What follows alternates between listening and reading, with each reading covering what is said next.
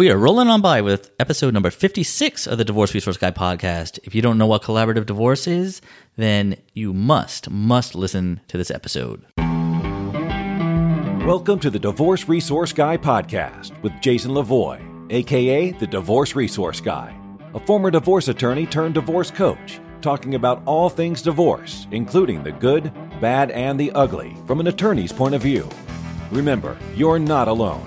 And now, your host, Jason Lavoie.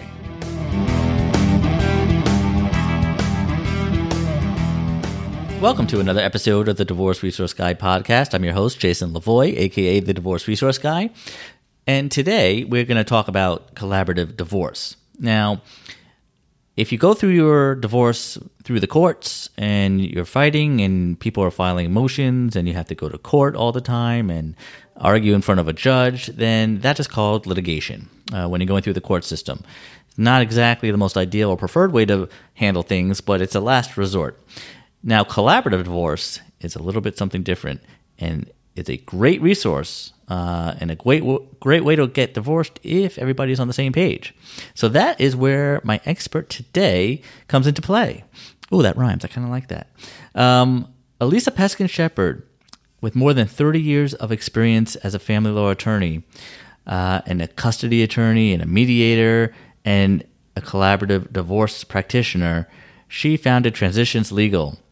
Uh, it's a Michigan based family law firm uh, and she brings what she calls a mediative approach to her legal practice, a term that she coined to refer to a permanent state of doing what is best for everybody involved, rather than letting anger and emotions lead the way.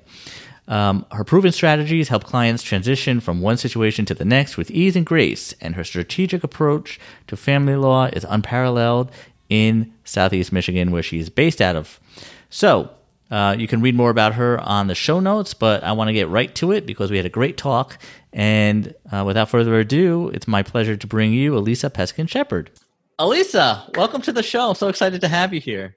Thank you, Jason. I'm excited to be here and I really appreciate the opportunity.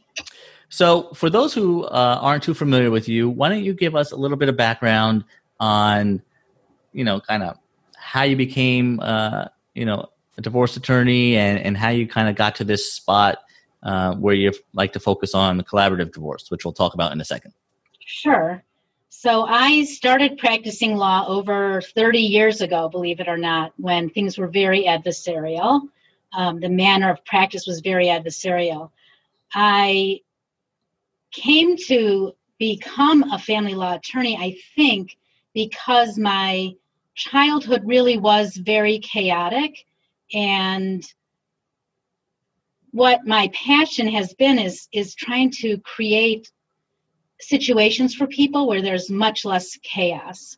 So i i tried to steer myself away from family law and divorce law when i first started practicing because i had so much experience in that in a with a turbulent family situation growing up but naturally through the my natural nature i think of being a compassionate person and a listener and really wanting to help people in the field of law family law just became where i naturally ended up every time and i was really good at it. So in the different areas of law that i was practicing which included some um, employment law and uh, some immigration law where my practice grew the most and the fastest was in the family law area so at some point, I had to embrace that. And really, through my journey, um, if you had asked me 10 years ago if I could tell you why I ended up in family law, I don't think I would have been able to. But in this journey and founding my law firm, Transitions Legal, it, I really did a lot of soul searching into what my values are and, and what's important to me. And that really brought me to realize that it really is where I came from as as a child and my family experiences and how in what I do in in the way that I practice family law, I really am helping people move and transition from one stage of life to another and trying to reduce the chaos that's involved in every divorce situation. Yeah, isn't it isn't it so funny to me that how our uh, you know our personal experiences growing up and our family dynamic really really does like imprint on us like how we feel and and kind of how we gravitate uh, towards what we do in life I, am the same way um, you know my family upbringing you know probably could have been better. you know, um, I always say, and I and I feel somewhat confident saying this because I don't think my parents really listen to this. But oh no, no, like I love them both. They're still married. They're married. Um, this year is going to be fifty years. Okay, it's great. Fifty years. Um, that's huge. But I always kid. They probably shouldn't be married for fifty years. you know, but um, you know they they make it work but it, it, was just one of those situations where you know i think a lot of people can appreciate you know the dysfunctionality of it all. Um, but and how that really just imprints on us. Like that's probably what drives me to uh, you know lean towards being a mediator uh, when i see conflict right? I, I just try to make it work out. That's my natural instinct um, but and that's probably why I got into family law when I went to law school to begin with too. Right, and and I will I will say, like you said, that your parents are married for fifty years, and maybe they shouldn't have been, but um, you know these are different times that we live in now than when our parents were married. And and my my father passed away when I was very young, which led to my mother having a number of marriages, which is where the you know the divorces came came in because number of marriages means a number of divorces. Right. Um, but the way that i look at it because you know now i'm divorced and i was divorced eight years ago i was married for 25 years and i do look at that as a success. Um, absolutely. we're not all meant to be with the same person forever and just because we get divorced it doesn't mean that it wasn't a successful marriage. So I do like to think that I that being married for 25 years was a success. Um, and the other way to look at it is um, people didn't when we used to you know in the old many many years ago people said married forever you choose one partner for life well if you think about it life didn't last as long when that became True. when that became the staple in our society so divorce is also kind of a virtual death in a, in a way because um, it's it it's the end. It, the marriage has out has lived its life, so to speak, and and it ends. We we live much longer, so if we're not staying as married as long, that it makes sense. Yeah, the life expectancy. I don't know the the uh, statistics, but I, I do know like life expectancy has increased um, pretty pretty well. Uh, you know, in recent years. So. Oh yeah. Yeah, and um, you know, the idea is you're supposed to grow together uh, as a married couple, but sometimes that's hard, and sometimes there are events that are unforeseen and and change. You know that whole dynamic, and it, you know, nobody know what nobody knows what life has planned for them, no matter how hard you try to plan. And right. um, so you just, you know, right.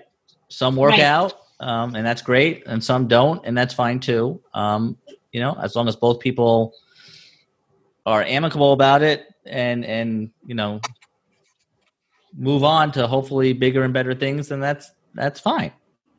Yes. Um, so how did you get involved in collaborative divorce? Let, let's explain first of all what collaborative divorce is for those who aren't familiar with it. Okay. Collaborative divorce is an alternative process, and I also like to think of it as a movement, the collaborative movement. It's a um, process to get divorced that does not involve the court system. You make all of your decisions w- being guided and educated and informed with collaboratively trained professionals that would include attorneys, mental health professionals, and financial um, financial specialists. And they help guide you and help you make your decisions that will help you to resolve all of the issues that are involved in a divorce, whether it's property or child related. And when we say alternative, let's let's break that even down further for for everybody, um, because you know as attorneys we're familiar with all these different words and stuff, but other people might not be. And you know, the word litigation is thrown around so much, and a lot of times I, I even find people who are not exactly clear on what litigation itself means. So let's let's clear clear that up too. Litigation is when you go to court, right? Yes. Um, you're Yes. you're resolving your disputes um, in court and with the judge because you can't agree. So that's what we call litigation, and that's the standard, I guess, the old school standard way of doing it.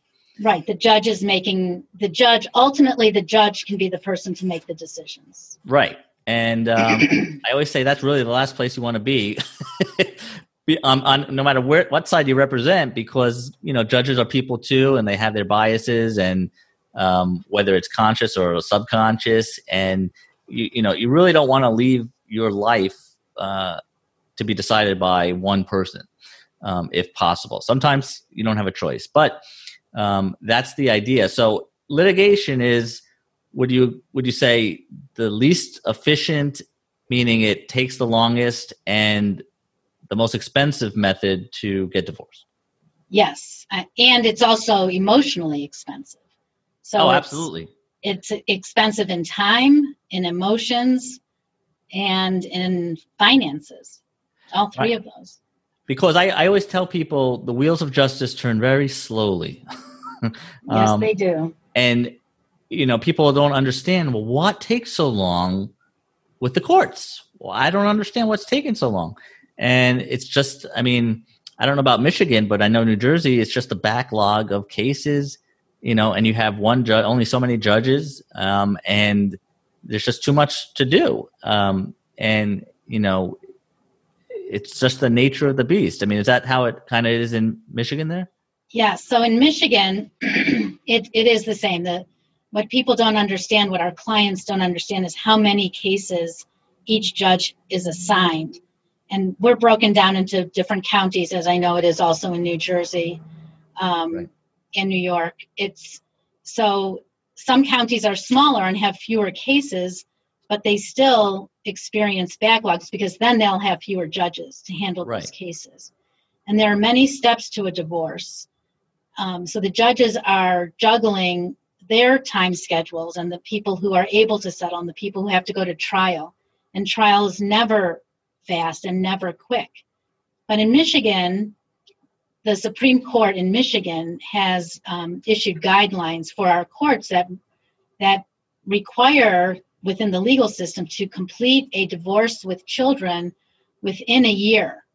So I do tell people that you can anticipate that your divorce will take somewhere between six months and a year to complete. And I think that's fast. For you can ask anybody in employment law or business law that's litigating a case for for a case to be done within a year is really fast in law in terms of law, don't you think? Oh yeah, think about uh, your your typical um, personal injury, you know, case like an automobile accident takes at least two years here, often more, um, to go through the to go through the system. And New Jersey also has the same guidelines. We call it you know best practices. Um, you're supposed to try to complete your divorce through the courts within one year. Rarely happens. Um, you know, unless everything works almost flawlessly and everybody's on the same page and wants to get it done quickly and and you know works together. Otherwise, forget about it. It just it just never happens. And then in the event you have to go to a trial, you know, it's not like a jury trial where you'll have two, three consecutive days of the trial and then you're done. No. It, you have one day of trial and then you could have your next day two months later. Yes. is that the, is that how it works there too? Absolutely, and and um, I have a case right now that um, the the parties have a prenuptial agreement, which is an agreement that a couple might enter into prior to getting married to try to determine how, if things don't work out, um, property will be distributed. Well, we're having an evidentiary hearing with regard to the validity of the prenuptial agreement, and in the meantime, we're still trying to settle the case um, not able to settle. So I know that down the line, we're also going to be having a trial on this case. Well, the first hearing about the prenuptial agreement was in February, before the pandemic lockdown. um, our so that was in February. So our and we only had a half day. Right. Six months later, you know, in two weeks, the evidentiary hearing will continue. But that's just an evidentiary hearing with regard to the validity of a document. We haven't even begun the trial stage of it, which will be several months more down the line. Uh, yeah. So it it takes a long time. Yeah. Um, and and speaking of the pandemic, I do have to say that being able to be involved in a process like the collaborative process that is outside of the court, our collaborative cases are moving forward without stopping. You know, we've been we I've been doing cases on Zoom um, for collaborative even prior to the pandemic. So these cases are continuing. They're continuing to go along smoothly. The same thing. So it's a it's an a, an advantage to the collaborative process, and those people who were involved in the collaborative process prior to the pandemic really didn't feel the effect like my litigation clients have felt the effect. Right, because you're not dependent on the court being open and their scheduling. So kind of circling back, we we so the collaborative process and the collaborative method of getting divorced is what we call, and you'll hear it often, an alternative. It's alternative uh, dispute resolution is the key word, but it's an alternative to litigation. So litigation is not the only way to get divorced. In fact, we're talking about this other method called collaborative divorce. So collaborative divorce still involves attorneys, right? Every each party has an attorney. Now, are these attorneys? Uh, do they have to be specially trained to do this collaborative method, or can anybody just do it? They have to be specially trained. They they they have to be tr- take the basic training that's offered through the International Association of Collaborative um, Professionals, the International Academy of Collaborative Professionals. You'll hear me refer to it as IACP and I can send you that uh, a link to that information if we can include it in the absolutely um, pro- show details. Um, so the attorneys, as well as the mental health professionals and the financial neutral, are all going to be specially trained in the collaborative process because it is a specific process to resolution, to to divorce resolution. And, and what is the? Why do they have it set up like that that you have to be trained in this you know um, what is the i guess for lack of a better word the the the, the mantra behind doing a divorce collaboratively which you know the basic definition means working together right so so what's the mindset that they want attorneys to be and professionals engaged in the process to be trained in this method versus just anybody doing it? So that's an excellent question because a lot of people, a lot of attorneys feel, well, I work collaboratively with the other attorney, so what do I need the special training for? And within the special training, what you're getting is it's it's a change in your mindset. As um, as a litigator without special training, I might work collaboratively with my co-counsel, but I have um, I have the mindset that if I can't work it out, I can always resort to going to court. That's not a problem. In the if you're trained collaborative, collaboratively, you're trying to make it's what we call a paradigm shift in your mindset. Court is absolutely not an option. Your methods of trying to get to resolution and your mindset and your investment in the process is different and and there's there there's a different way of thinking so we're not adversarial and that's when we go to law school we are trained to be adversarial and to win for our client in the collaborative process what my mindset is when i am representing my client is is to make sure that my client understands that there are just several options several reasonable and realistic options in how we can get a matter settled and how we can distribute the property. There's never just one way. Right. As a litigator, I know that there's not just one way, but I want to win for my client. I want the biggest win possible. When I'm working as a collaborative attorney, I'm trying to make sure that there's a win win solution so that both sides are satisfied both sides are winning both sides needs are being met and that because my client and the and the other spouse are intimately involved in all of the decision making they're going to leave the process feeling much more satisfied. Absolutely. It's, it really is a mindset um, shift there because as attorneys if you're a litigator and you're used to litigating and going to court right you're it's a competition every time right? You file a motion and you want to win um, and you're arguing your position against the other position. And and litigators who have been doing it for a long time it gets ingrained in you. And so you know it's not so easy just to take that hat off and and try to work in a different uh, a- atmosphere um, where the emphasis is not on winning but working together um, yes. right? And so attorneys now correct me if i'm wrong but in order to engage in a collaborative divorce the parties and all the professionals involved have to agree and actually you sign a document sort of like a contract right to yes.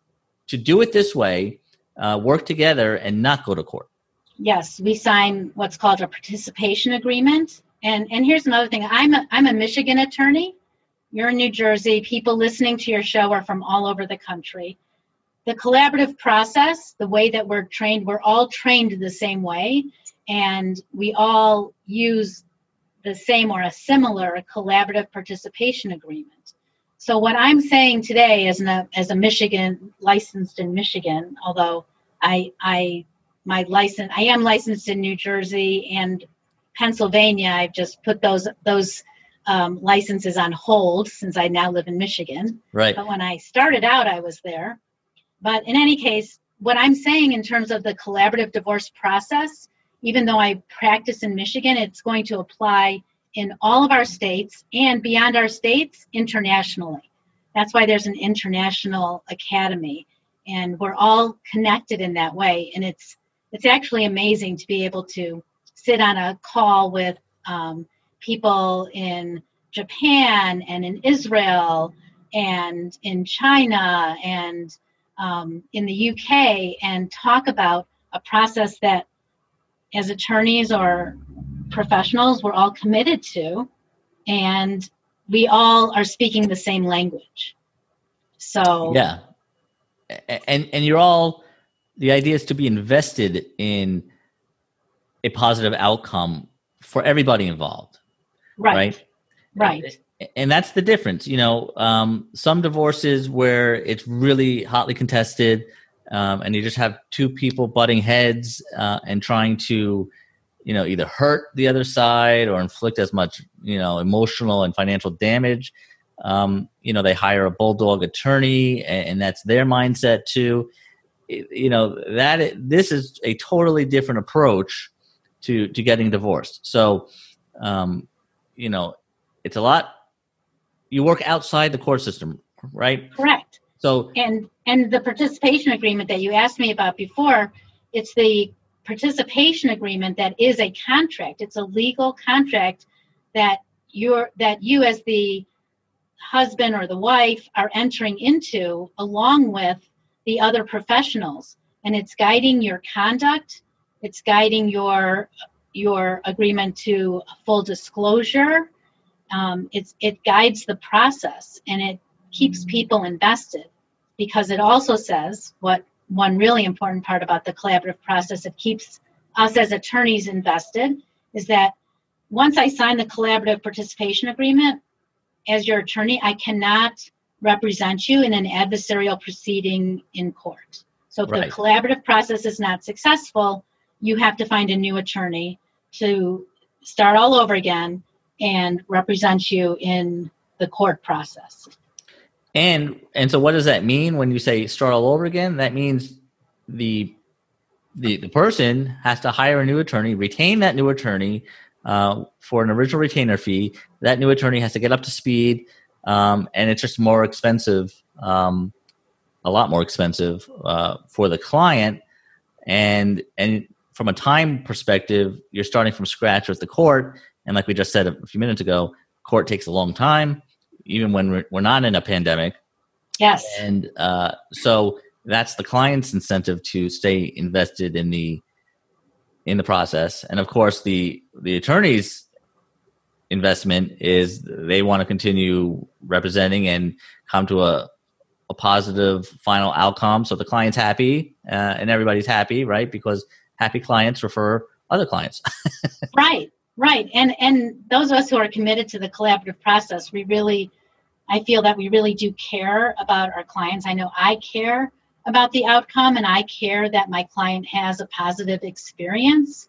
So I, I want I want the process to work for my client because I know that after they get through this difficult time in their lives, there's a whole life after divorce where they're going to be co-parenting. Um, they, they don't want to carry baggage from the divorce or resentment from the divorce process especially if they are co-parenting. And they will have worked out so many agreements that they can take with them after their divorce is final and they're in that new phase of co-parenting or that new phase of being single and and just ex- having new experiences and new adventures. Right. Um, and, and we and we mentioned before you know different people that are involved in this collaborative process. Obviously each side will have its own attorney representing them who are trained and invested in the collaborative process but you also have other professionals and, and those may differ case to case. Um, but how does that work as far as you know experts go? If you need a, a finance expert do both sides share the cost of that? Yes so collaborative divorce is not only outside the courtroom in what I like to call it in the conference room divorce, it also involves a team. So the three T's to the collaborative divorce process are a team, transparency, and trust. And the team involves the two attorneys along with a mental health professional and a financial neutral. So in the way that I like to have my clients um, proceed in the collaborative process is with a full team in place. So the, the members I just described are, makes it a full team. And we found that having a full team, it really um, really is true to the to the intention of the process and in how you're going to save the most money because you have a mental health professional who's focusing on and whose specialty is are the emotional needs of the parties going through the divorce. And since we know that most divorces are, I'd say 80% emotional, um, having a mental health professional who's working with the parties and who's part of your team and and can talk to a client who's maybe having a difficult time because they don't want the divorce but they have to move through it they have somebody who's built into the process who's going to help them with that but have, it, okay. go ahead no, I'm sorry to interrupt, but with the mental health professional aspect of it, how does that work? And, and this applies to, I guess, the finance guy too. They they are are working for both uh, parties. Correct. They're so neutrals. They're neutrals. They're neutrals. So um, there's no there's no real confidentiality uh, going on right? But for the mental health professional, because usually in a therapy environment, it's uh, it's absolutely confidential. But how how will a a collaborative mental health professional work with uh, the parties if one of them is having a, sort of a, a crisis or needs some talking to? So, good question. Um, the collaborative the participation agreement itself says that the process itself and the things that we all talk about is they are confidential in terms of their um, their every discussion is really part of a settlement negotiation. So you're not going to be able to necessarily take what you learn and what you say in those settlement negotiations into court if your process isn't successful. So that's that's one way. The other way is we have to differentiate between the work that the mental health professional in the collaborative team is doing with with husband and wife or mother and father the work that that mental health professional is doing with the couple within the process is very different than therapy it's not therapy at all. Right. And that's why the confidentiality can be different because they're not they're not sharing the same things. And one of the foundations of the collaborative process is that is that transparency um, and disclosing all information that might be that is relevant to the case. And I have a good example of something that in therapy you might consider to be confidential, but once you step into the collaborative process, you have to question whether or not you should keep it confidential, and that's the issue of an affair. So if a couple have come to into the collaborative process for the divorce and one of the spouses has been having an affair, but it's not disclosed and the other let's say that wife has been having an affair and husband doesn't know about it, but now husband's now wife's attorney knows about it and the mental health professional knows about it. So we have to ask ourselves, is it relevant to the process? that that does this information need to be disclosed and and i like to talk about this as an example because i had a really hard time when i first started practicing collaborative law understanding why i had to disclose if my client was having an affair because i i often used to think that it's just going to hurt the other party um, or let's say the affair is over it's not even it's not happening anymore and I had a hard time grasping why it was important to disclose. Right, it's not relevant really. You think it's not relevant, but the it it having gone through it a couple of times with different clients and and working with my collaborative colleagues, it is it is so relevant because if uh, for a number of reasons. Number one, if it comes out at a later point in time that um, a spouse was had had an affair or was having an affair during the process the spouse who was not having the affair who learns about it after everything is done thinks what else don't i know? The right. trust that is that is one of the um, foundations of the collaborative process is gone.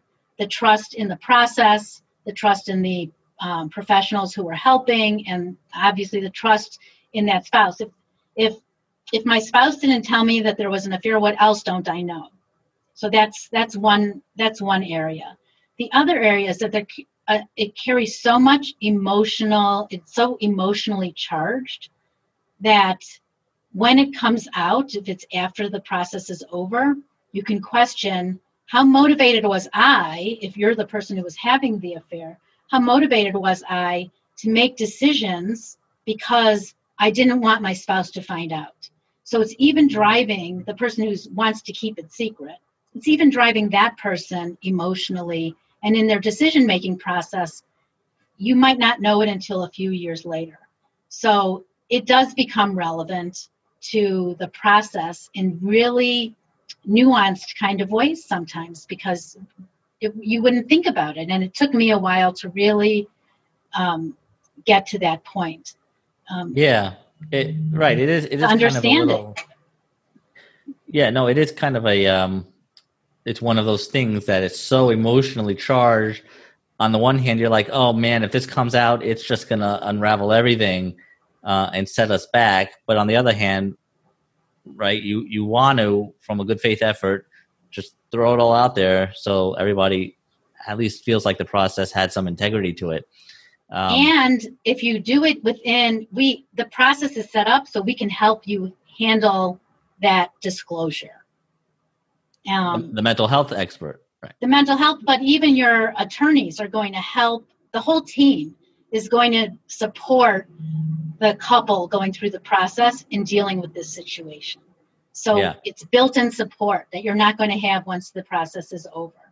We've had cases. We've, I mean, not just not just affairs, but even like, um, you know, somebody had an affair and the the person they had the affair with was pregnant during the process, and so you can imagine what that was like in to deal with um, in the collaborative process. But you know what? It's it it it worked. It it really it really worked, and that's why the collaborative model that we use with the support and the team and the full disclosure is is so important by the by the end there was a great co-parenting agreement between the husband and the wife.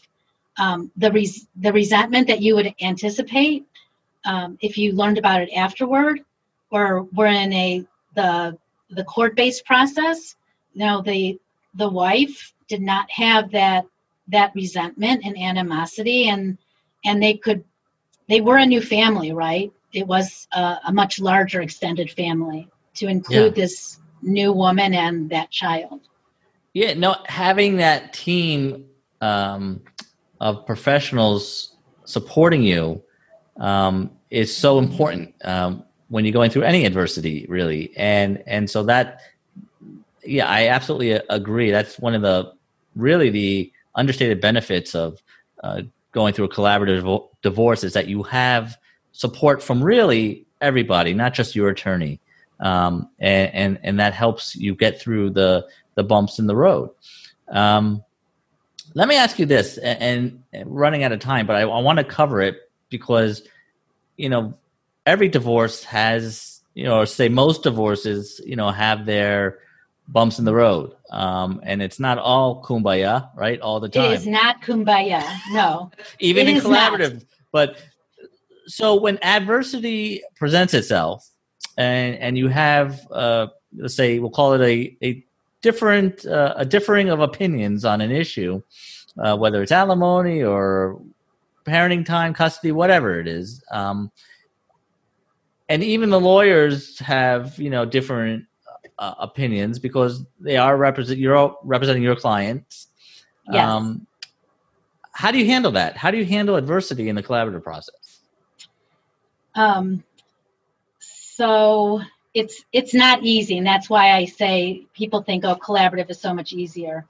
It's it's really not easier because when a conflict or um, when when we're at a, a, a standstill because the parties are at completely different have completely different perspectives and and it's at an impasse we have to sit it's very uncomfortable right it's think about sitting in a room with somebody where there's all that conflict and think about how uncomfortable it is and and the training that we talked about in the beginning um, there's basic training that we do to become trained in the collaborative model but there's there's advanced training that we continue to do as collaborative professionals throughout our career to continue to work on our mindset and how to deal with conflict.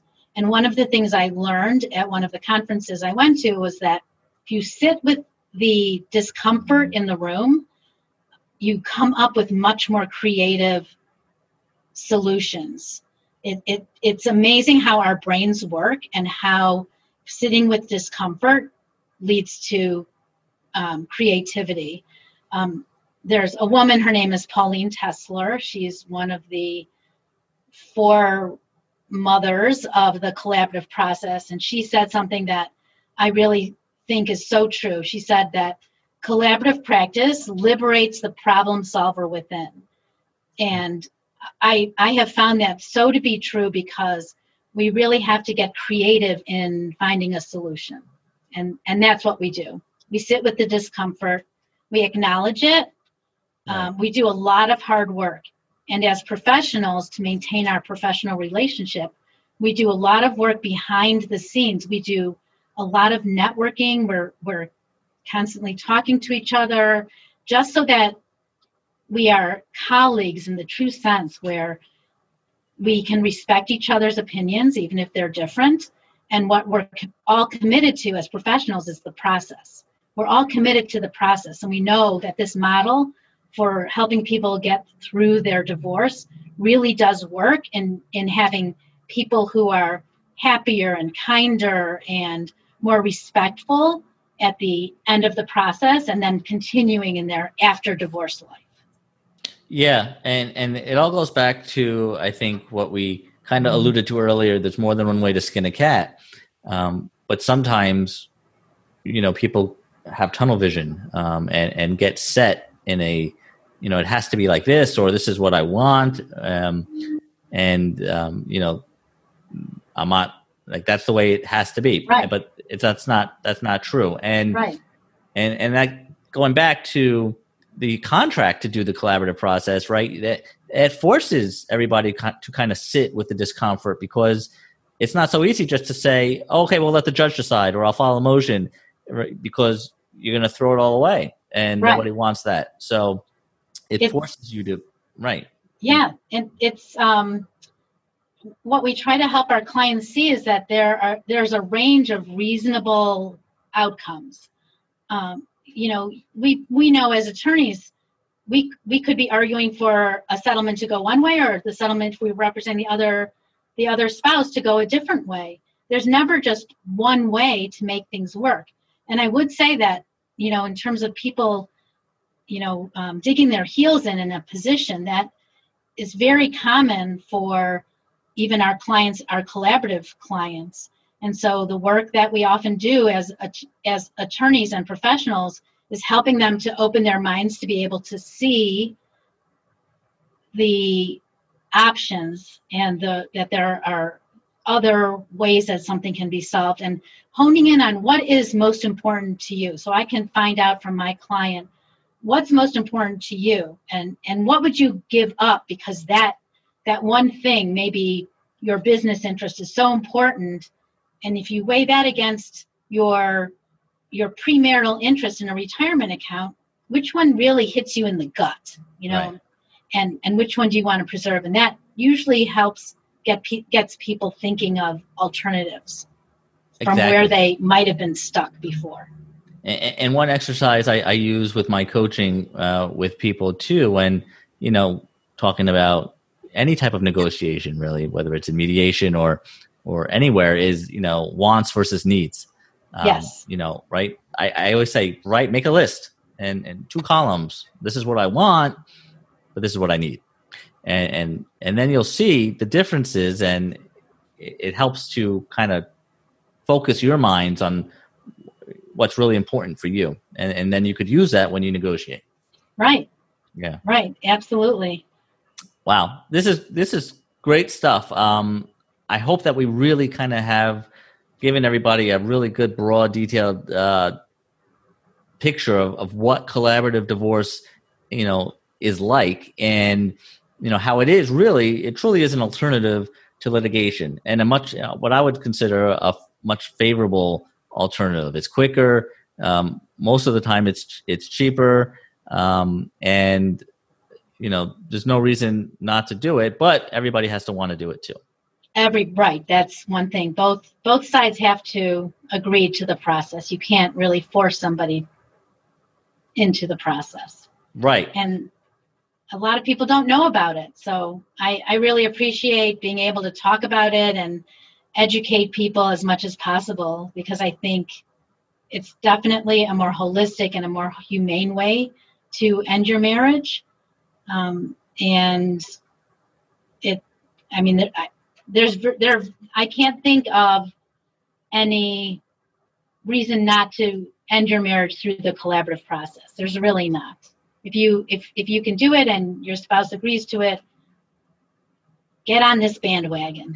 Well that's it. And and and you have to have your mind your mind right to a point to to even agree to do it. Um you know if you're emotionally charged and full of anger and you know it might take a little work um, but the idea is that you know you should see the benefits of it um, for you and everybody involved. So um, yeah i think it's the way to go if you can do it and i, I love the process myself. Uh, thank you so much for coming on the show. I thought this was great. Thank tell you for having where, me. tell everybody where they can find you. They can find me in um, Bloomfield Hills, Michigan. The name of my law firm is Transitions Legal.